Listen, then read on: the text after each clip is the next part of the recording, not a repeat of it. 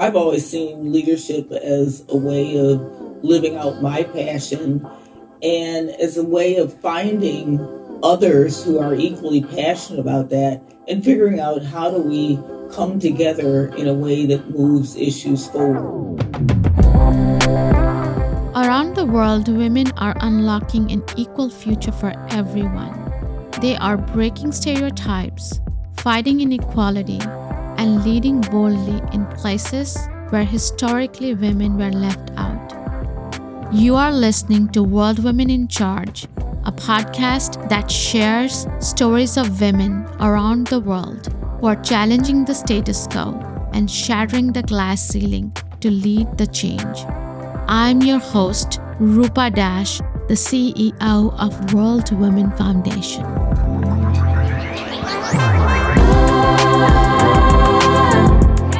This episode is produced in collaboration with Organon. Organon is a global healthcare company dedicated to making a world of difference for women, their families, and the communities they care for.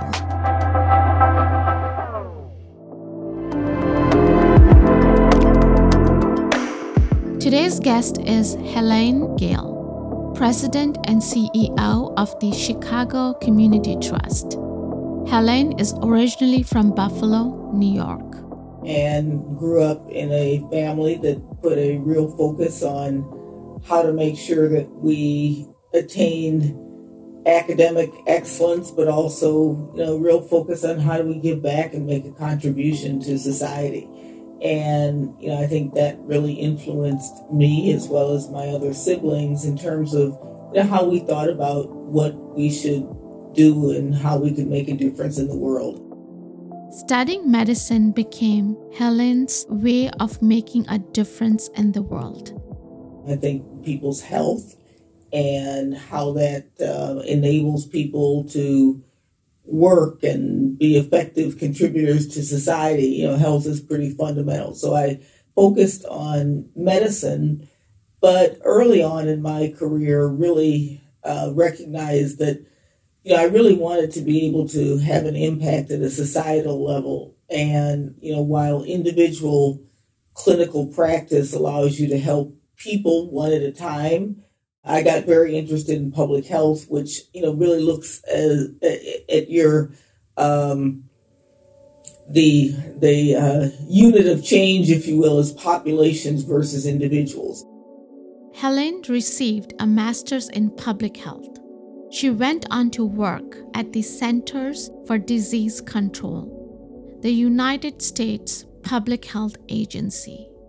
As I always say, I went for 2 years in a epidemiology and public health training program and stayed for 20. I felt like this was really my professional home to focus on the issues of population health and how do we prevent people from getting preventable illnesses, and particularly looking at disparities in health and how do you really help to look at issues that impact populations, but not just from the medical toolbox, but how do you think more broadly about the things that influence people's health and therefore people's livelihoods and well-being overall? That focus on kind of the broader, what we now call the social determinants of health, led me to focus on issues of poverty, both globally as well as here in the United States. Helene is particularly interested in the social determinants of health. So the social determinants of health are really, in many ways, the root causes to what makes a difference in our health status here and around the world. And so much of our focus on health disparities often looks at access to health and health services.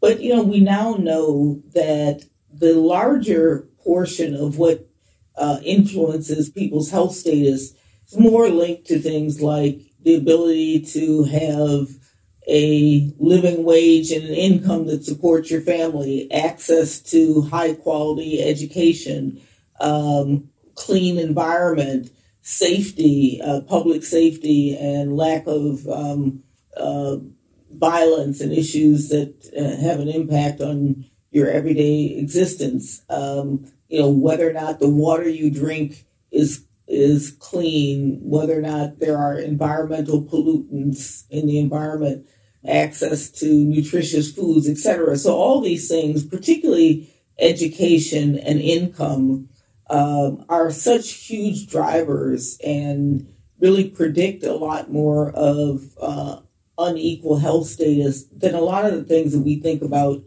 traditionally around access to health and, access to health services. So, this notion that the social determinants of health probably make up 60 to 80% of what determines people's health outcomes really led me to think that if I wanted to have an impact on health disparities, I could probably make a bigger impact by focusing on some of these social determinants of health, how you live, how you work, the environments that you are a part of. All these things make a bigger difference in the long run and are more determinant of health outcomes than your access to health services.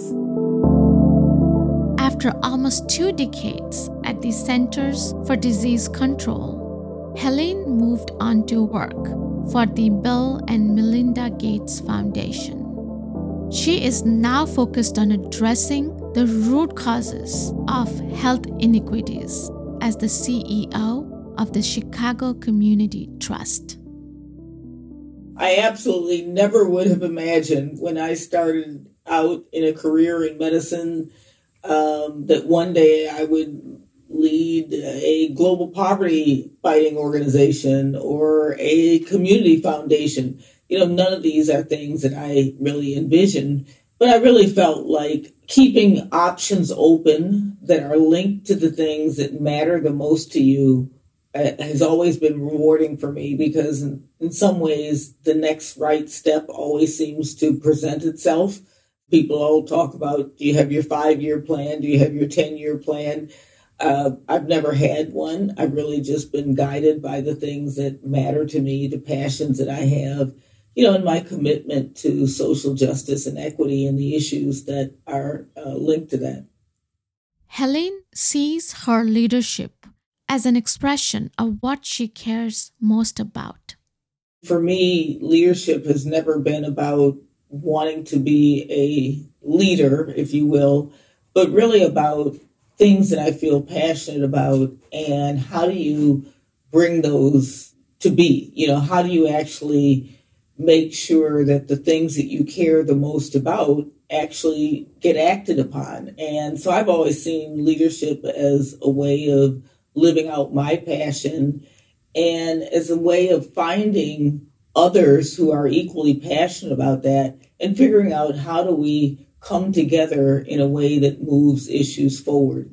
I've always thought of myself as, not being out there on my agenda, but how do you really bring people together around the things that we feel in common, that we feel passionate about, and, figure out how we move those agendas forward. So I really believe very much in, kind of a shared model of leadership, understanding that when you're the leader, particularly as a leader of an organization, there is a point in which the accountability is yours, and how you make things happen. You're the person who is charged with moving that forward. But it's really about bringing a vision alive and doing that in a way that really resonates not just with you, but with the people who have an equal and similar passion. For Helene, listening to others is an essential part of leadership. For me, one of the most important attributes of a leader is the ability to listen, and not to just hear, but to actually listen and to take from that listening, lessons that others have to offer. I think we're all better leaders when it is not an individual endeavor, but when we're bringing the best that people have to offer together. And so I think a lot of that is about listening and hearing and actually being able to see people where they are, meet them where they are, and figure out how you bring all that together in ways that make us all better as a result of that. Helene has succeeded in her career because she knows how to embrace her failures. I think embracing one's failure is the best way to continue to have growth. You know, people talk about fail fast. I think we're all afraid of failure. We don't want to make mistakes, but I think failures are when we learn the most. And so embrace our failures, learn from them, and keep it moving. You know, I think I would tell my younger self to be willing to be more vulnerable and to not feel like you're held to a standard of perfection. You know, I think we all learn better when we make mistakes. And I think that, like a lot of particularly girls, I think we're given the idea that we've got to be perfect and, you know, we can't let others down. You know, and I think it sometimes stands in the way of, you know, true and authentic growth. So, you know, I think the more we can be vulnerable, the more we can accept our imperfections, the more we will learn and continue to evolve. Helene learns every day of the disadvantages women face in the healthcare system. For women, and this is not just here in the United States, but around the world, oftentimes women put their health needs on the back burner. Women are caregivers. They're the ones who, you know, nurture families and communities, and oftentimes do put their own needs on the back burner. So, you know, I think overall, you know, elevating the needs of women is critical, and the needs of women and their health needs. But, you know, thinking about the whole life cycle of women, because of the whole reality of what women face as mothers, as the ones who bear children, all of these things really have a huge influence on women and their health. We need to have more focus on what is the life cycle of women and their health, and how do we make sure that we are recognizing the unique needs of women and all that women go through as a result of this incredible, unique opportunity that women have to be the bearer of children, and all that goes with that as we think about reproductive health and making sure that women have the health that they need. But also, as more and more women are entering the workplace and dealing with the dual stresses of being mothers and caregivers, but also being very front and center in the workforce, how do we make sure that women have the kind of support that they need to continue to be healthy at all phases of the life cycle and with the multiple roles that I think women play in our societies? Helene recognizes that we have a long way to go when it comes to improving women's health. If we look at health and women and girls around the world and here in this country, clearly issues related to reproduction and sexual health are huge for girls and women, but so are increasingly other issues, whether it's cancers or heart disease. There's a whole range of things that just disproportionately impact girls and women around the world because of the biologic uniqueness that girls and women have, but also because of social status. You know, I worked for decades on HIV and AIDS, and we saw how HIV and AIDS, as well as other sexually transmitted diseases, disproportionately impacted women around the world because of their social status and social vulnerability. So I think we have to look both at biologic uniqueness of girls and women, but also what are the issues that place girls and women socially at more risk for diseases and conditions because of the status that they have within societies. So I think we need to think about all of those things and really look at how do we make sure that girls and women have the opportunity for healthy outcomes, wherever they happen to be geographically, wherever they happen to be, in terms of social and economic status. But how do we make sure that girls and women have the opportunity for healthy lives? Helene believes that this is something that we can accomplish.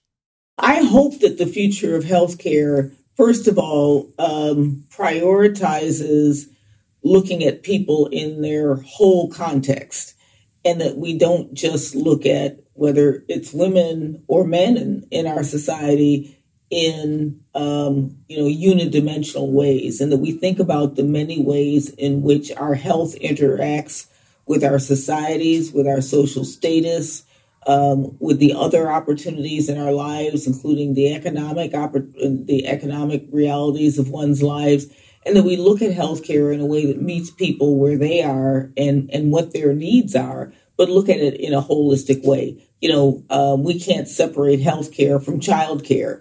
Women are more able to think about their health when they know that their children are taken care of. And, so we need to make sure that we're thinking about the many and the multiple dimensions that really frame someone's health status, and that we think about meeting people where they are and what their needs are in a more holistic way than just whether or not they have access to health care. Are we looking at all the things that actually determine people's health status and thinking about that in a holistic way?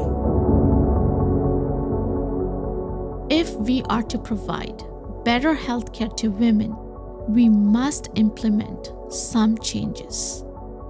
If you're a working mother and health services are only available from 9 to 5, you're not going to get to your routine care.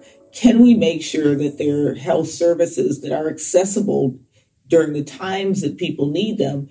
And again, if you're a mother with children, is there availability for childcare? Are there ways in which you can make sure that, looking at the multiple needs and the multiple roles that women play, that the health system is keeping those things in mind? So I think when we think about health services, we think about accessibility in terms of putting health clinics in certain neighborhoods, but it's more than just where are clinics located. It's what services do they give in addition? What are the hours? Who are the caregivers? Are the caregivers people who are able to relate to the population that they're serving? Do they understand the needs? Do they understand the culture? So I think all those things are important when we think about just the provision of health care and how it's, actually responsive to the needs of women, but, more broadly, how it's responsible to the need, particularly of people who are disproportionately impacted by poor health. If you care about this issue, Helene has some advice for you. I think everybody, first of all, can be informed.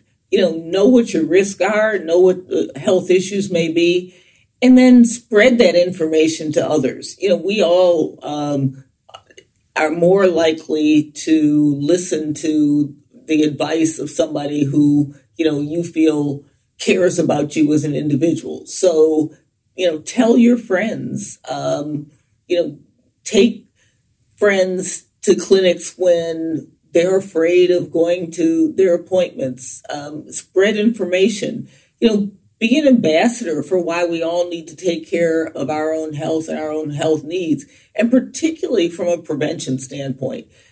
So often people really think about health when they're ill or when they've had a catastrophic issue. But how are we thinking about how we prevent ourselves from getting ill in the first place? How are we thinking about how we're taking care of ourselves, our own self-care? So I just think thinking about those things and being an ambassador and talking to your friends about it is a critical way in which all of us can help to reduce illness and death and preventable causes of disease within our friends and within our communities. For Helene, providing fair opportunities to women will lead to a better society. I think that if we really think about what does it take to change our world and to give everyone the opportunity that allows them to fulfill their potential, that is where we are going to see the most progress. So I think that, equity of opportunity equals progress for our world by creating a more just and a more fair society. And one that recognizes people's individual potential and contributions will be a better world when people, women, groups that have been historically left behind and marginalized, I think when everybody has the opportunity to realize their full potential, that's when we get the best that there is in our world.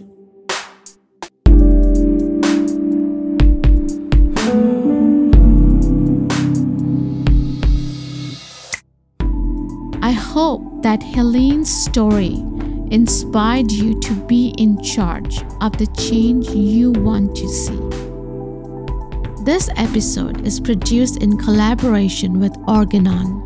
Organon is a global healthcare company dedicated to making a world of difference for women, their families, and the communities they care for.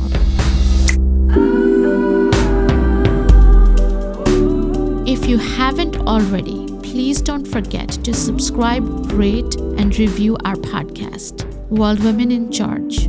Your support will help us reach more listeners. For more updates, you can follow World Women Foundation on Twitter and Instagram at World Women Fund and LinkedIn at World Women Foundation. That's it for today. We hope to catch you all in our next episode.